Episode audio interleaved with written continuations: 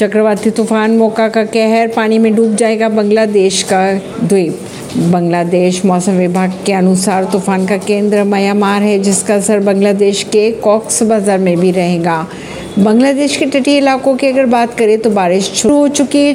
चक्रवाती तूफ़ान मौका का प्रकोप जैसे जैसे बढ़ रहा है, वैसे वैसे तेज हवाई भी चल रही है। खबरों की अगर माने तो चक्रवाती तूफ़ान मौका और खतरनाक हो सकता है। वैसे ही बांग्लादेश का एक द्वीप पानी में डूब जाएगा।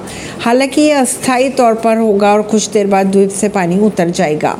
बांग्लादेश अधिकारियों के अनुसार बांग्लादेश को द्वीप सेंट मार्टिन पर किसी बुनियादी ढांचे का विकास नहीं हुआ है। जब तूफ़ान का प्रयोग बढ़ेगा तो इसका असर से पानी सेंट मार्टिन से द्वीप में एक तरह से चढ़कर दूसरी तरफ़ निकल जाएगा। ऐसी ही खबरों को जानने के लिए जुड़े रहिए जनता सरिश्ता पॉडकास्ट से, परमीन दिल्ली से।